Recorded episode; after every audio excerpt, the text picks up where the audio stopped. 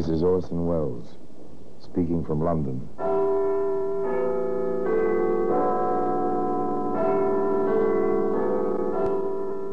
The Black Museum. Here, in the grim stone structure on the Thames, which houses Scotland Yard, is a warehouse of homicide. A warehouse where everyday objects, a woman's necklace, a pair of spectacles, an iron ladle, all are touched by murder.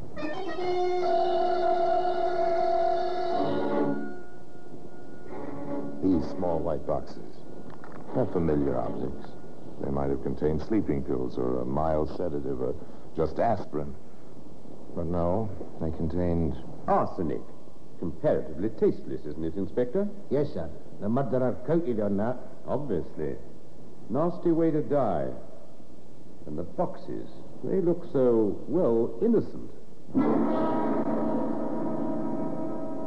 Today, those white boxes can be seen in a place of special honor in the Black Museum.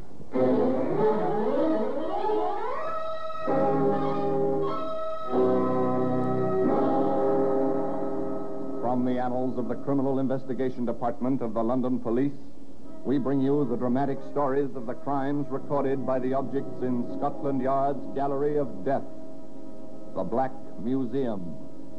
In just a moment, you will hear The Black Museum, starring Orson Welles.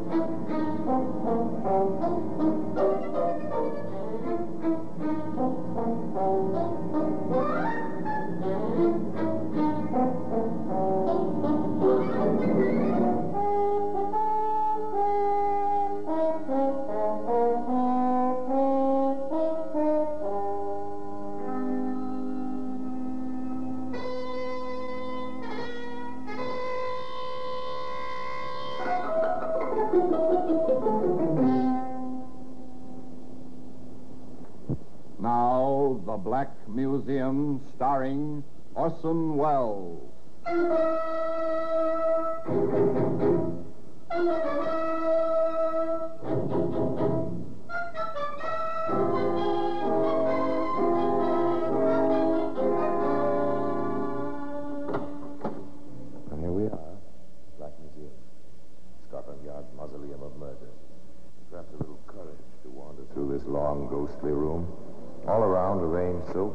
Neatly, is the evidence of man's rages, of woman's cruelty, of the rogue beast who lies waiting just beneath the veneer of civilization, waiting to kill. Yes, here, here lies death. Here, death seems deliberate, murder almost moderate. Here, in the echoing quiet, one is a spectator amid an orgy of violence, expressed so calmly by ordinary objects. The filing spike was created for the piercing of papers, you know, to maintain orderliness on a clerk's desk, not for the purpose to which this spike was put. The piercing of the neck, the base of the skull, where the brain conjoins with the spinal column. Yeah, here we are.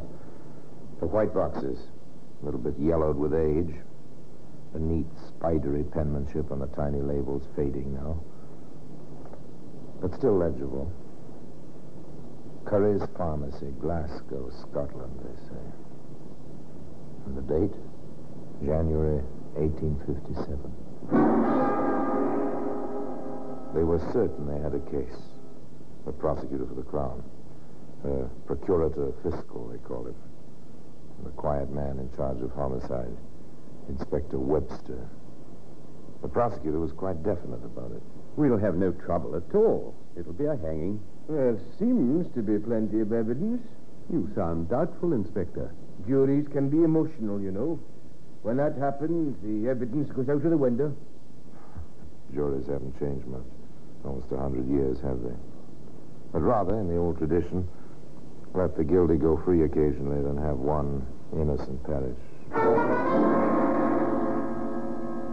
They presented their case. In proper order, each fact, large or small, in sequence, was paraded before the 12 good Scotsmen who sat in the jury box there in Glasgow almost a hundred years ago. First, there was the landlady, Emile Dangeret's landlady. She told of that summer evening in 1856. Why, Mr. Dongelier, you are dressed up this evening. I have a reason, a very lovely reason. Do you like my waistcoat, madame? Quite striking. You ought to catch the lady's eye. I trust it will. Do just that, madame. How do you do it? Dress the fashionable on your salary, Mr. Dongelier. Ah, that is something I have learned from the frugal Scots, madame. I have indeed. you will excuse me. I must catch the steamer to Rowaleyn and a garden by moonlight. A happy little man, that summer's evening, Emile Dangelet. A happy, strutting little man in his new waistcoat, his well-pressed jacket, his smart hat. On the way to the quay to board the side-wheel steamer, he met his friend, Robert Dougal. Mr. Dougal was a witness, too. His story was just as simple. Emile, how are you? As if I needed to ask. You are the sport this evening. Uh, thank you, Robert. You look well yourself. Don't tell me if you don't want to, but I'll wager you have a rendezvous. I do. And you know, you introduced us. With Madeleine? Madeleine Smith? No other, my friend. But the Smiths are at. Then you've met the family? Uh, Not yet, Robert, but very soon. Tonight, just Madeleine. How long after tonight shall I have to wait for the family to accept me? How long, little man? How long indeed? That was a good part of the problem. Robert Dougal was temporarily excused from the witness box. The next witness was a letter. A letter which tried to recapture on paper the wonder of a summer night of young love. Oh, Emile. Oh, my darling. Madeleine, my love. Whisper, sweet. They are not asleep How yet. can I whisper when my heart wishes to shout from the housetops? Emile, you're sweet. My darling, is this not a night for lovers? Come, darling. There is a quiet place, I know, where the moon will be reflected in the water, and no one will be near. Don't let the gate bang, darling. We don't want my father finding us now.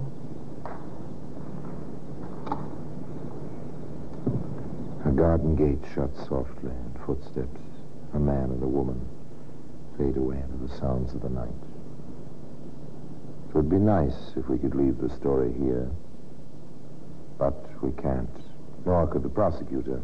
There were more letters, many, many more, written by both young people. Letters which detailed the progress of the summer and of a love affair. Madeleine, your return will coincide with the opening of a social season. You will go to all the dances, all the parties, but without me at your side. I cannot stand to picture this even to myself. Madeleine, let me be your husband in truth. I cannot stand. Have faith in me. Have I not proven my love? Oh, Emile, the tears which bathe this paper, they are tears of longing, longing to be with you. I was more, much more. It all seemed endless, eternal, like the love these two pledged each other. But August moved into September and September into the fall. Present, as the prosecutor didn't fail to point out, the social round swept over Glasgow and over the Smith family, of course. Madeleine was caught in a whirl with her family. Here, Robert Dougal was recalled to the witness box.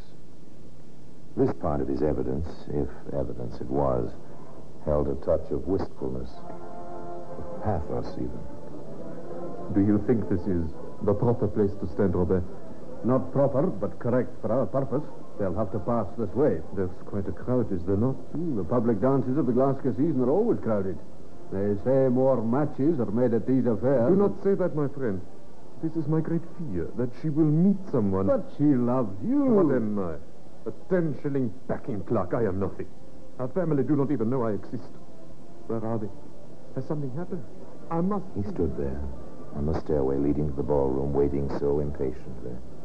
The little man in the fancy waistcoat, beneath which was so much pride and so much love. And then, at long last, he saw her alight on her father's arm from their carriage, start up the stairway. She is... She's a princess. Is she not, Robert? She's a very pretty girl. But then, I'm not in love with her. I will speak to her. No, you mustn't. Not here. Madeleine. Miss Smith. No, it would be unforgivable. Don't embarrass her like this. She passed within arm's length and seemed not to notice him, standing there waiting so eagerly for the acknowledgement which never came. Shortly afterwards, the two young men went into the ballroom themselves. Emile saw his Madeleine whirling in the waltz, heard her laughter. Why, Mr. Miller, I cannot allow you to speak to me like that. My father would think... Robert, this is what I have nightmares over. Patience, Emile. Patience. That is what she says. Patience, Emile, patience. She's going into the conservatory. Quick, Emile. Do I dare? What, didn't you see? She looked at you, pointed with her fan. Wait for me, Robert. With pleasure, my friend.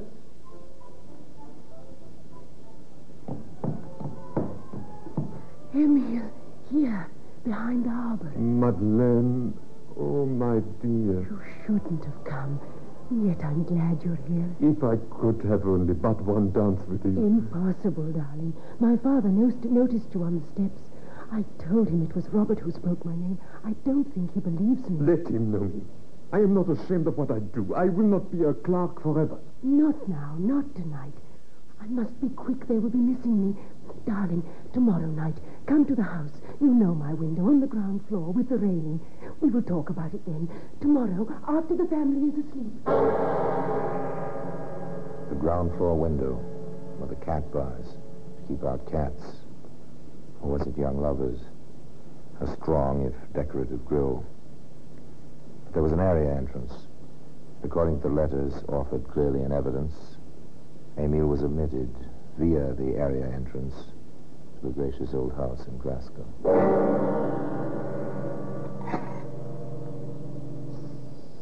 Madeleine. Oh, Madeleine. Quickly, darling. In here, my sitting room. Here we are. We must be very quiet. My elder sister is just above, and my father sleeps very lightly. Madeleine. When?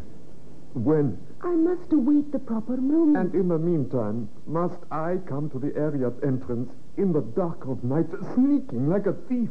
I did not steal your love. You gave it, darling. You gave it. What I gave, I can take back. No, you cannot. Oh, of course not, dear. And we must not quarrel either. Our summer was too lovely for us to spoil it now. I have made some tea, my dear. It must be cold outside. Shall we have tea together and pretend we are the happy married couple we want to be? Oh, of course, darling. Of course, whatever you say. Only let us be It was a happy domestic scene. How the letters reveled in it. Charming, delightful. Two young people pretending marriage and stayed middle age. And then, in due course and in proper chronological order, the prosecutor introduced Mr. Curry, owner and chief dispenser at Curry's Glasgow Pharmacy. Yes, the defendant. It was the defendant there in the prisoner's box who bought the arsenic from me. I was told it was for the destruction of weeds and rats. The destruction of weeds and rats. Well, be that as it may, today those little white boxes can be found in the Black Museum. In just a moment, we will continue with The Black Museum starring Orson Welles.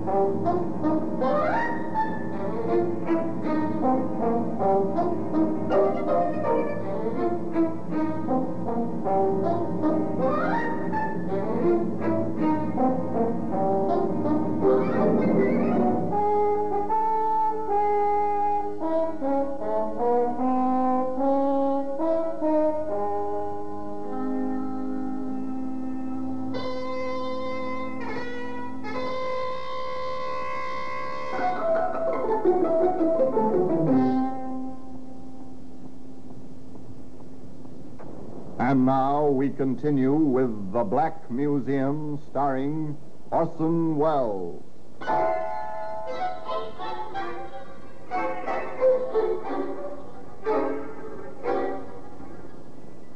White is the bride's color, they say. In China, white is the color of mourning. Perhaps white was the right color for the little boxes in the Black Museum. The evidence continued. There was the stolid, honest police constable. He had a simple, sad little tale to tell. It began with a sound such as children make when they play with sticks on an iron rail. But this was not a child. This was a lover calling to his love. While the onlookers were a policeman and death.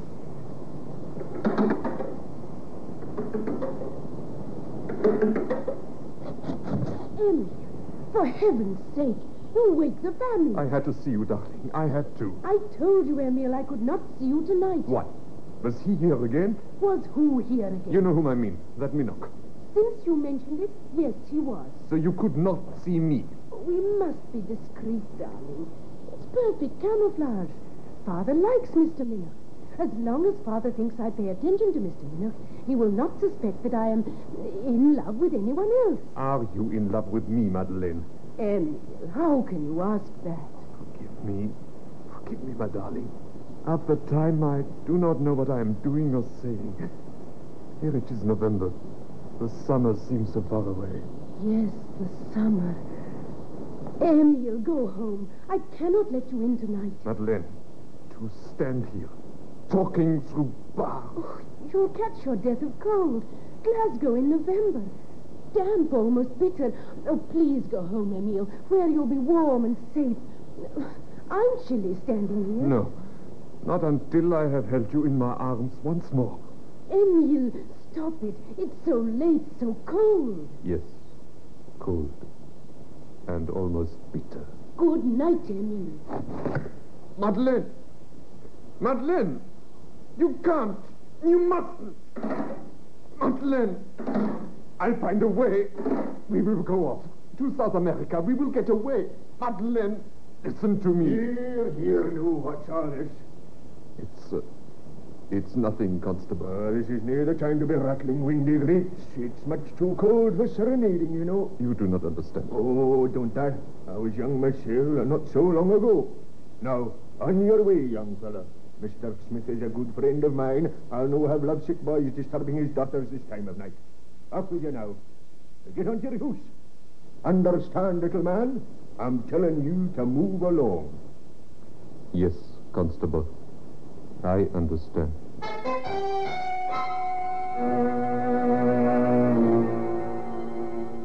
But did he understand? Did Emile Dargelet understand that this was the beginning of the end? That the summer was over forever? Perhaps. Perhaps not. Perhaps he wouldn't let himself understand. However, this is all conjecture. The prosecutor was concerned with facts in their proper order. And so his next piece of evidence was a letter.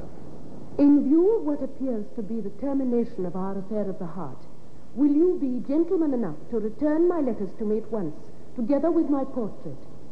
I flatter myself that you have not destroyed either my picture or the missives I sent you while we felt more tenderly towards each other. There was no answer. Adeline tried another approach. Once we meant something to each other. I trust those moments are not unhappy memories. If they are happy at all, will you honor their memory by returning my letters and the miniature I gave you? Still, no answer. Emile brooded in his room, on his job. And then suddenly there was a change. The prosecutor brought this to the attention of the jury by recalling Emile's landlady to the witness box. She told an interesting story. Well, Mr. Dongelier, you haven't stopped at my pier glass in a long time. I have had no reason to until tonight. Oh, a lady Yes, a lady with a warm heart and your smile. with a warmer heart than she has shown in some time. I see. You're a faithful person, aren't you? I have always hoped I could be. You're not looking very well. I expect to see you improve in health, Mr. Dongelier, as you improve the problems of your heart. Thank you, madame. Thank you from the bottom of my heart. If you will excuse me, I must not be late tonight. Must not be late tonight, he said. Yes, tonight of all nights. He must not be late.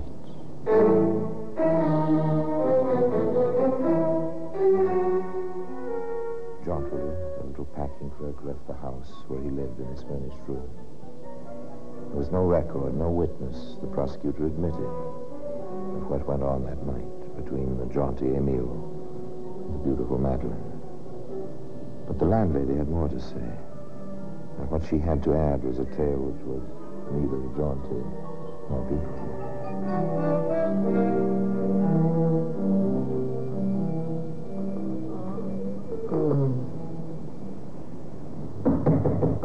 Mr. Dongelier, are you ill? What's wrong? Do you want a doctor? Can I help you? Mr. Dongelier. Mr. Dongelier. Mr. Dongelier, what is it? You, you look as if you'd crawled home on your hands and knees. Yes. Yes, I did. The last block. The pain. The pain. I cannot stand. I shall call a doctor. You're sick. You're very sick. You must have a doctor. The good woman hurried up the street, aroused the doctor, whose surgery was in the corner, and together they hurried back and up the stairs to the little man's shabby room. What is it, man? Where's your pain? Leave me alone. I. I want to die. Good heavens. Mr. Dolzell. You will die unless you help me yourself. Madam, have you any mustard in the house? Mustard? Whatever for? An emetic. This man has been poisoned. Quickly now. Oh, yes, yes, of course. I must have some somewhere. They did their best, the doctor and the landlady, but their best was to no avail. Uh, uh. He's gone. Oh. A bad end. My guess is arsenic. It'll take an autopsy to find out for certain. However, now it's the turn of the police. The police, in the person of Inspector Webster, gave testimony at the trial. Inspector, tell the jury what the medical stated. Death caused by a large quantity of arsenic taken by mouth, probably in tea. And what did you find in a small wooden chest in the victim's room, Inspector? A packet of letters in perfect chronological order from the prisoner to the deceased. Thank you, Inspector. Uh, one thing more. Did you arrest the prisoner? I did. Did you warn her that anything she might say could be used in evidence against her? I did. And what did she say? Too bad. He was a nice little man. If he hadn't been so persistent, I might have liked him better. Thank you again, Inspector. There was more, a little more. Mr. Curry, the pharmacist, was called back to the witness box. How many times did the defendant come to your shop, sir? Three times. Each time she bought six pennyworths of arsenic. And what reasons did she give for these purchases? First, it was killing weeds in the back garden. Then it was rats at the Smith's country place. And finally, rats at their city house. Did anyone else connected with the defendant ever stop in your shop? A servant. One of the men servants from the Smith's house. He asked for prussic acid to whiten the defendant's hands, he said. I told him nice young ladies shouldn't have poison like that around. I refused to sell it to him. She came for the arsenic herself about two weeks later. The defense made two points the sweetness and the excellent background of the prisoner. The fact that no one found any evidence that the poison had been administered by the prisoner. No one saw her do it was the claim. The judge made the usual charge. The jury retired. They returned to a tense courtroom. Madeleine Smith rose at the court's command and faced the jury. The foreman spoke briefly and to the point. We find the case for the Crown not proven. Our verdict is not guilty.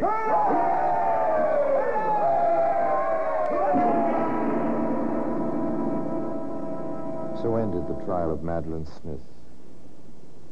Were the jury right? We shall never know. History is as silent as the little white boxes which lie upon a shelf in their customary place in the Black Museum.